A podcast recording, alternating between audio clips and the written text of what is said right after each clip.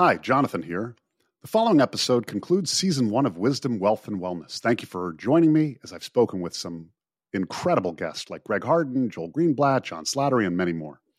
We'll return for season two this spring, so stay subscribed in your favorite podcast app and on YouTube. Links to everything are at satovsky.com slash podcast. A reminder, our show is sponsored by Satovsky Asset Management, an incredible advisory team providing support for individuals and families seeking to compound wealth for multiple generations by navigating their money, mindset, and markets. So contact our offices today at 212 584 1900 or at satovsky.com and schedule an appointment to meet with our team to get on your path for a future of abundance. Have a great day. You know, frankly, I know examples where people have inherited money that if they had simply prudently spent at the 2% level, the money would have lasted them for a lifetime. But because they've been irresponsible or at least not particularly thoughtful about it, or made lots of excuses why they needed to spend the money faster, they wake up one day and are shocked that it's gone not too many years after they inherited it. So 2% is the safe zone. Welcome to Wisdom, Wealth, and Wellness, podcast on overcoming behavioral biases and blind spots. Sponsored by Satovsky Asset Management, and this is Jonathan Satovsky.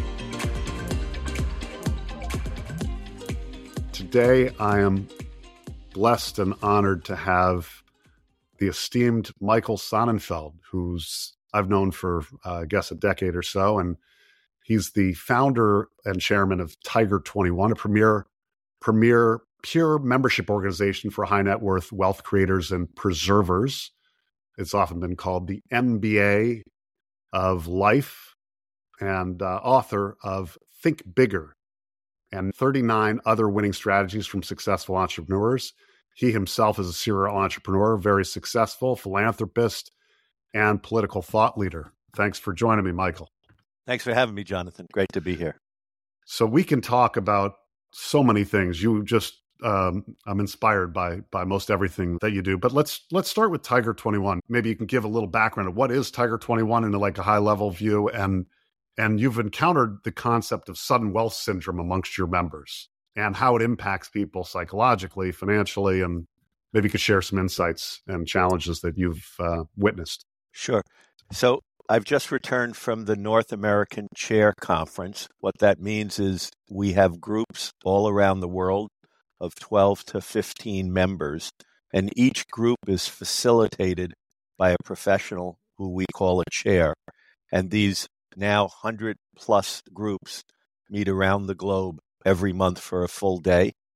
The organization is 24 years old, and um, I've come to realize that there are some extraordinarily great peer to peer learning organizations. You may have heard of Vistage or YPO, both cater to CEOs. And when those CEOs sell their business, if they're lucky enough and successful enough, they might graduate to Tiger 21. And I think the best way to understand Tiger is we've been building an organization for 24 years to know more than anybody else about a moment. It's a funny way to think about an organization. But the moment when an entrepreneur, a very successful entrepreneur, sells their business and becomes a wealth preserver, it seems like just a moment, but everything changes in their life. And while not every Tiger member has sold their business, many have significant wealth and some have inherited it. The core of the organization is based on understanding more about that moment and trying to help people navigate sometimes waters that look smooth on top but are quite choppy below. So that's what we do. Uh, an analogy that I just came up with and I think we're going to use. Many people remember a picture of a prism where a beam of white light comes in one end and the rainbow of colors come out the other end.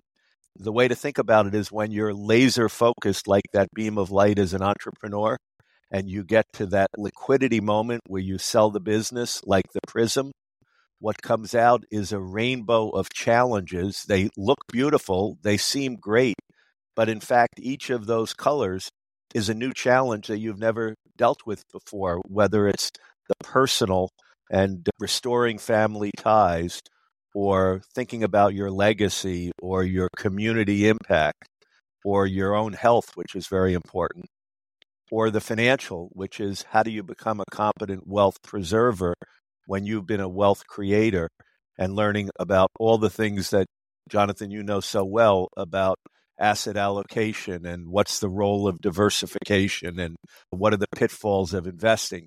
And I think that's really the snapshot that we're going to use now for understanding Tiger. We're the prism through which that moment of extraordinary success gets processed, and all of a sudden, there's an explosion of colors of responsibility that people want to grapple with. And if there's one place that's best focused on that moment, it's Tiger 21. I, I love that. You know, I, I, I always found you to be a curious soul, and I think it's I think the origins of Tiger. I think you were a former Vistage member, and the origins of Tiger sort of came out of that, and that innate curiosity about learning, lifelong learning, is what it takes for a lot of Tiger One, tw- Tiger Twenty One members to really get the most out of it. And I think the diversity, not just of the chairs, but the members, really adds a lot to to that experience. And I, I'm just fascinated how that's come together, and curious how you how you've seen families transform and the you know the the challenges and opportunities and circumstances that they come into Tiger thinking that it's one thing and then getting something totally else out of it. You know, we used to say that investors sign up, but people show up. And at at the very very beginning, we thought this was simply about how to maximize the wealth that you've created, and not foolishly invested in ways that uh, take on too much exposure and too little risk adjusted returns. But it turns out that the reason why I love this new image of the prism is that's not the only color that comes out of a liquidity event. What happens all of a sudden is to people who are watching you, they think you've gone from one period of success to another. But if you're in it, it's an amazing roller coaster ride because all of a sudden people start looking at you differently. Your thoughts about your children now come often into much more focus because there's this wealth that they're going to have to deal with. And most of our members are, their number one concern, besides the preservation of wealth, is how not to have it impact negatively on their children if they have children. And what are the types of activities that members can engage in to use the wealth that they've created in the most positive way for their children's development because we all know the stories of the ne'er do wells who were spoiled and inherited money and didn't amount to anything. And that's sort of one of the most important fears and one of the topics that's most discussed among Tiger members. The Born Rich film I remember on HBO about that. The, yep. the Johnson kids, 21, their birthday, they got uh, a billion dollar a billion dollars lopped into their uh, checking account. It was pretty fascinating. Anyway, uh, let's talk about your your concept. We've talked about this. I always love this. I love your take on this. The two percent rule, which you know, the rule for sustainability, calm, clear thinking is you know that, that I I love that because it creates an environment where people can make better decisions. But you wrote in short that those living on less than 2% of their net worth each year are quite literally likely to be in a safe zone, while those living above 2% could be in the yellow zone. And some advisors may find 2% overly conservative. You know, maybe you could just sure give me your take on how that how that came about and your perspective on that. You know, I think in any discussion like this, we're talking about a very small subset of people who are lucky enough to have created significant or even vast wealth. And when children inherit the beginnings of what they will ultimately inherit, they very often uh, have very little concept of what can I spend? What's the relationship between what I should be spending money on and all this money I have? Uh, very often they get a trust statement and the or some kind of uh, balance sheet and it's almost unintelligible there's 30 lines of assets that they really are not sure what each of those means or how the different asset classes work, but they know they have a, a number. And obviously, I'm assuming that the financials are well prepared by qualified people so that there's real meat on the bone of the financials. But if you're a young person and you know that you are now, quote, worth 5 million or 10 million or 50 million, pick any number you want, inevitably the question is how do I how do I handle that? And what we've observed among Tiger members and Tiger members today have just passed the billion and a 150 billion dollar mark. Wow. And uh, today is a special day. I think either today or tomorrow we will admit our 1300th member wow. around the globe. Um, and um, uh, so the question is, you know, what's prudent? And this isn't just about kids. It's a similar calculation for members who've been working and having businesses generate lots of income and now they sell it and they just have a, pool of capital. And the 2% rule basically says if you limit your expenditures to 2%, you're not likely to go wrong. Obviously, if you don't make a penny on the rest of your assets, you can live for 50 years because 2% times uh, 50 years. But it's a, a much more profound notion that um, if you ask young people and sometimes old people, you inherited a million dollars, how much can you spend a year? You get the craziest answers. You can't believe how people who otherwise are intelligent will say, "Oh, I could spend a hundred thousand a year or two hundred thousand a year," and it doesn't take too much to realize that if you're spending ten percent or 20%, the money's going to last five or six or seven or eight years. And, you know, frankly, I know examples where people have inherited money that if they had simply prudently spent at the 2% level, the money would have lasted them for a lifetime. But because they've been irresponsible or at least not particularly thoughtful about it, or made lots of excuses why they needed to spend the money faster, they wake up one day and are shocked that it's gone not too many years after they inherited it. So 2% is the safe zone. Obviously, it's a little tied to interest rates. With higher interest rates, maybe you can earn a little more and spend a little more. And uh, if you have forms of assets like pension funds uh, that increase your relative returns, then you can also spend a little more but in the absence of anything other than knowing you've inherited X dollars, 2% is the safe zone that you want to aspire to. I love that. And, and in fact, I, I've, I've being in the financial planning world for the last, you know, several decades, I can tell you um, absolutely that it doesn't matter whether someone has a hundred million dollars or a million dollars.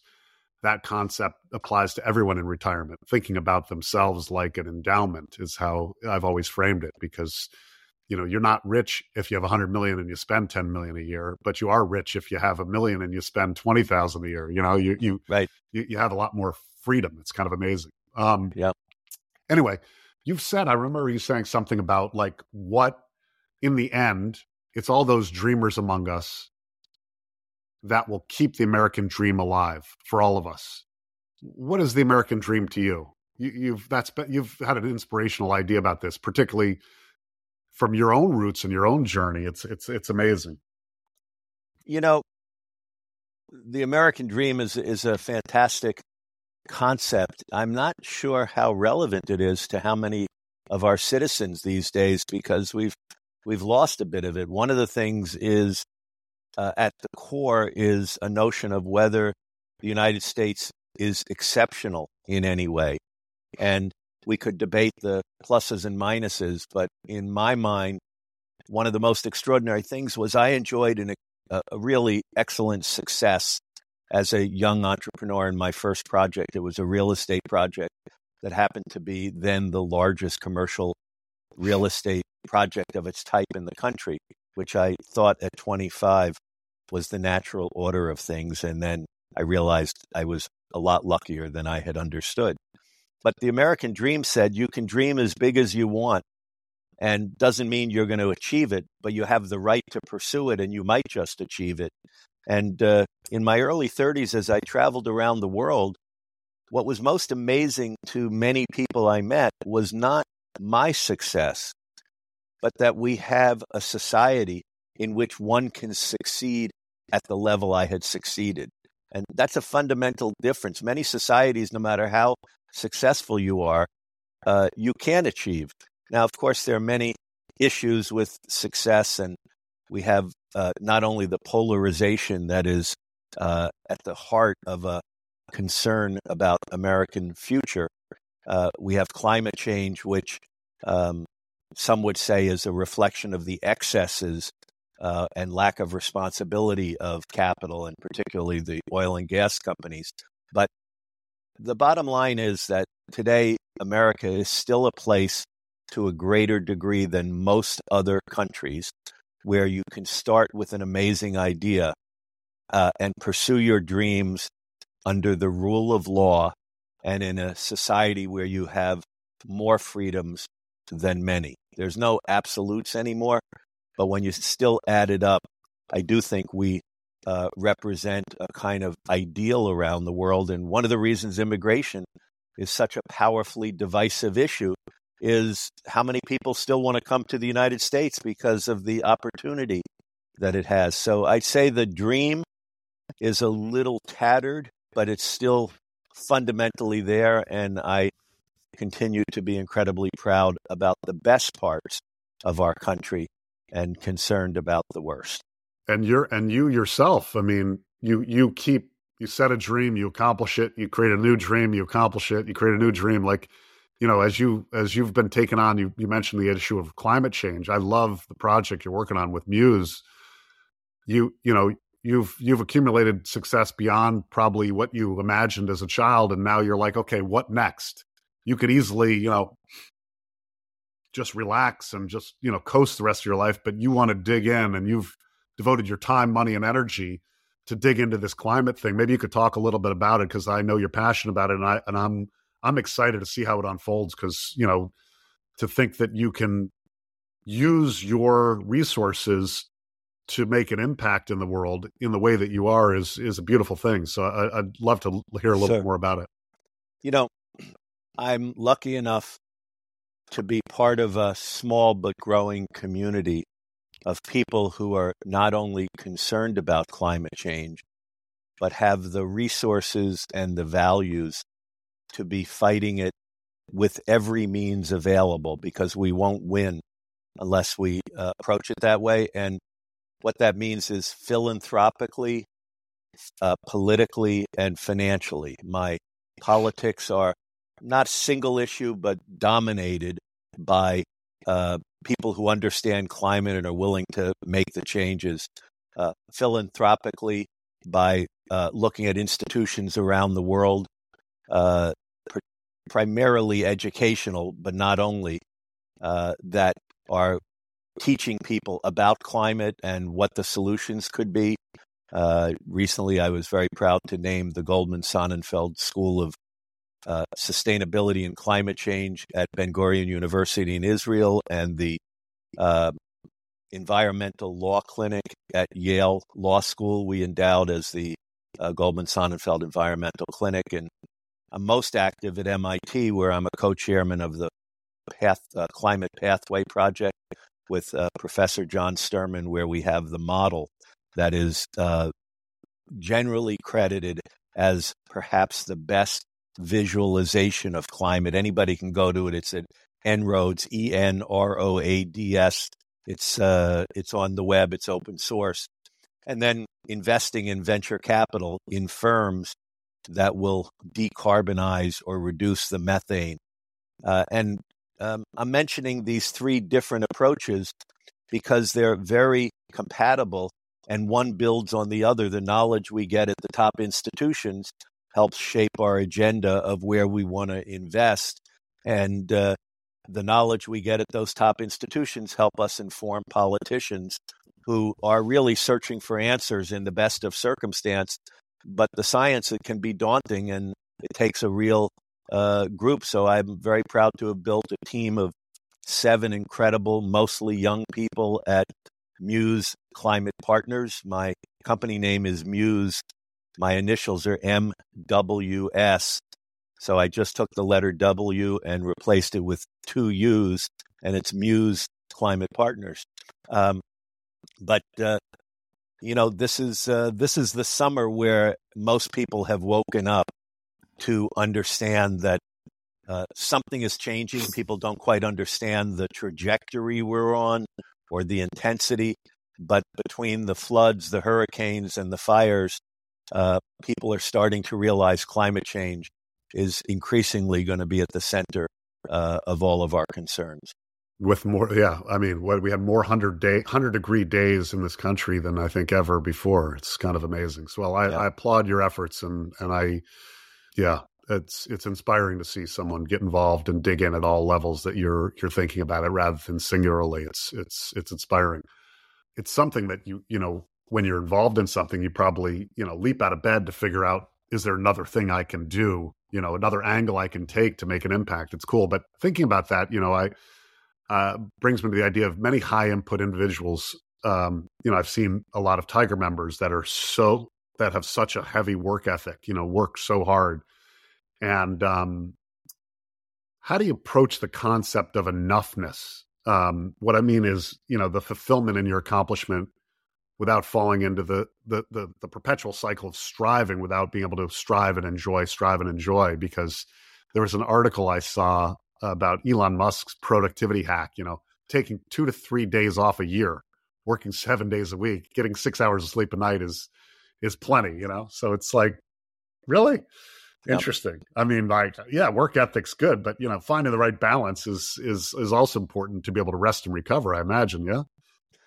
You know, if you imagine being in World War II and wondering what you could do for the war effort, you still need to sleep and you still need to eat, but you might be motivated to spend more time on helping the war effort than in quote normal times uh, even though you need to have some balance between family life and uh, health and uh, communal life and business. Um, I would say that uh, I have a kind of fundamental belief that each of us is given a gift to maximize who we are and hopefully for the benefit of others uh, to a certain degree. And um, we are we're in a war with climate change now, and it's an issue that will not singularly, but it will it with other issues like uh, the threats to democracy and weapons of mass destruction. There are a handful of issues, another pandemic, that you know threaten the future of future generations, and um, we can't all be working on the same thing. Uh, I I know that if I don't take care of myself physically, uh, I won't be able to do anything. So health is an important concern, um, and uh, I try and uh, stay on top of that, and you know, exercise and eat well and so forth. Um, and I do have some hobbies that you know command my attention, uh, but increasingly, uh, when I think about the meaning of my life, the gift I've been given to have an impact on climate and maybe inspire others to get more involved and collectively more. One of the nice things about our system is we're making venture capital investments, and to the extent we're successful, we will attract more capital, which will allow us to have a bigger impact on uh, this issue, which I believe is a defining issue. The challenge is that even today, many people do not see it as the central challenge because it's a exponentially escalating uh, phenomenon, and humans don't have the intellectual capacity innately to understand exponential phenomenon. I'll just give one example. Yeah. If you look at Wembley Stadium in London, it's 435 feet tall. And if you say, I put one drop of water in the stadium the first day and two drops of water the second, uh, and four the third and eight, you know, each day you're doubling the amount of drops. It takes only 48 days to fill the stadium with water. It's kind yeah. of amazing. That's yeah. the power of compounding. Yeah. But what I think is more important is on the 38th day, the water is still underneath your ankles. And most people say, oh, well, I know the water is getting worse, but what they don't realize in an exponential phenomenon, in 10 more days, the water will go, go from being below your ankles to above the 435 foot tall uh, wall. And climate is similarly, we're, we're at the time where the water is below our ankles right now. We see it, we feel it, but we don't really conceive of what the exponential scaling is and the destruction that it will begin. And of course, we hope that the things we're doing to face it, particularly building renewables, fortunately, solar installations are also scaling exponentially. And until we know which is going to grow faster, but we know we have a hell of a job ahead of us, uh, and uh, we better get cracking. Well, I appreciate your involvement, and I hope that, uh, or I would encourage you because I, I think that you've been a little shy about this, but I would encourage you to to educate your 1300 tiger members on the work that you're doing and and and the latest because a lot has to do with education you know the people don't people are maybe too busy in their lives or too busy in their daily routines that they're not even consciously aware of their even micro impacts that they're having in climate so whatever you could do to continue to push that message and share your latest findings and even actions micro actions that people could take in their own lives I think you can move the needle. That uh, I'll add a fourth fourth element to your uh, to your pronged approach of making an impact in the world. Um, because if you can educate those 1,300 members, then they can educate their family and friends. It's it's. I think that your uh, ability to be able to have an invisible impact uh, will will will have that same exponential impact in, in my view. So, um, anyway, before you started this, you wrote a book about Think Bigger, which I, re- I really enjoyed actually. And uh, you shared several uh, stories about accomplishments of successful entrepreneurs. Um, I know this is kind of a trite concept of like, you know, what's one or two, you know, self improvement hacks. But the idea uh, of this podcast was to talk about things that people can do and micro habits that help them not just in creating wealth, but in their wellness, their health, and wisdom in their personal growth. With I, I, I think subliminally we're we're touching on all of that in Tiger and maybe your own journal. I just wonder if you had one or two uh, little gimmicky hacks that you think you know meditation therapy. You know you've you've done yeah. some things that maybe touch on your ability to be able to see things clearer in slow motion. Maybe it's the uh, Japanese uh, experience that you've had over the years. Yeah. You know, the the two that come to mind is I am both a meditator I try and meditate 45 minutes a day. As a practical matter, it's four times a week, five times a week.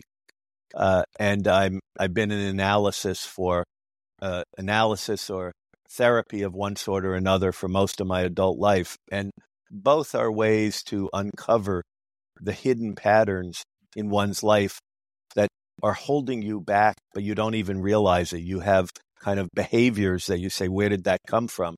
And uh, although sometimes, uh, particularly therapy, is medical in nature. For me, it's a really extraordinary way to uh, explore the inner psyche uh, and the subconscious and get in touch with who I am. And you know, you you walk into a room and uh, you could be insecure because everybody looks better or seems more successful or funnier. And if you can be aware the Buddhists have a term of a sort of a, a comprehending mind, a, a mind that is both watching what you're doing as you're doing it. If you can be aware that you're feeling that insecurity, it tends to go away. If you're not conscious of it, it tends to drive your behavior in counterproductive ways. Uh, I think the other thing that is overwhelming for me is mentors. Um, I've I've been glad uh, in in my book, one of the chapters is on mentors, and uh, increasingly, I can't take credit, but increasingly, I hear other talking about the importance of mentors. You know, if you take a hundred people who are uh, in any field and you use any reasonable metric to determine success, it doesn't have to be money; it could be articles published or you know eyeballs on uh, their uh, uh, podcast. Uh, you take any group and line them up from the most successful to least successful. The 50 that are most successful will overwhelmingly have had mentors, and the 50 that are least successful will overwhelmingly have excuses for why they didn't have mentors. And there's just no substitute in life for learning from somebody who wants to share with you their experiences because then you're levering on their back and the person who they whose back they levered on and on and on and on and i would say the greatest gift i was able to afford myself was having a handful of mentors over uh, over the course of my career uh, even today and and uh, that's that's anybody who doesn't have a mentor just you need somebody who can give you an objective viewpoint of either your behavior or how to make sense of the world. And uh, I think if I had learned that one thing in business school, I could have got rest of all. I could have gotten rid of all the rest because that alone uh, could take you to extraordinary levels of success.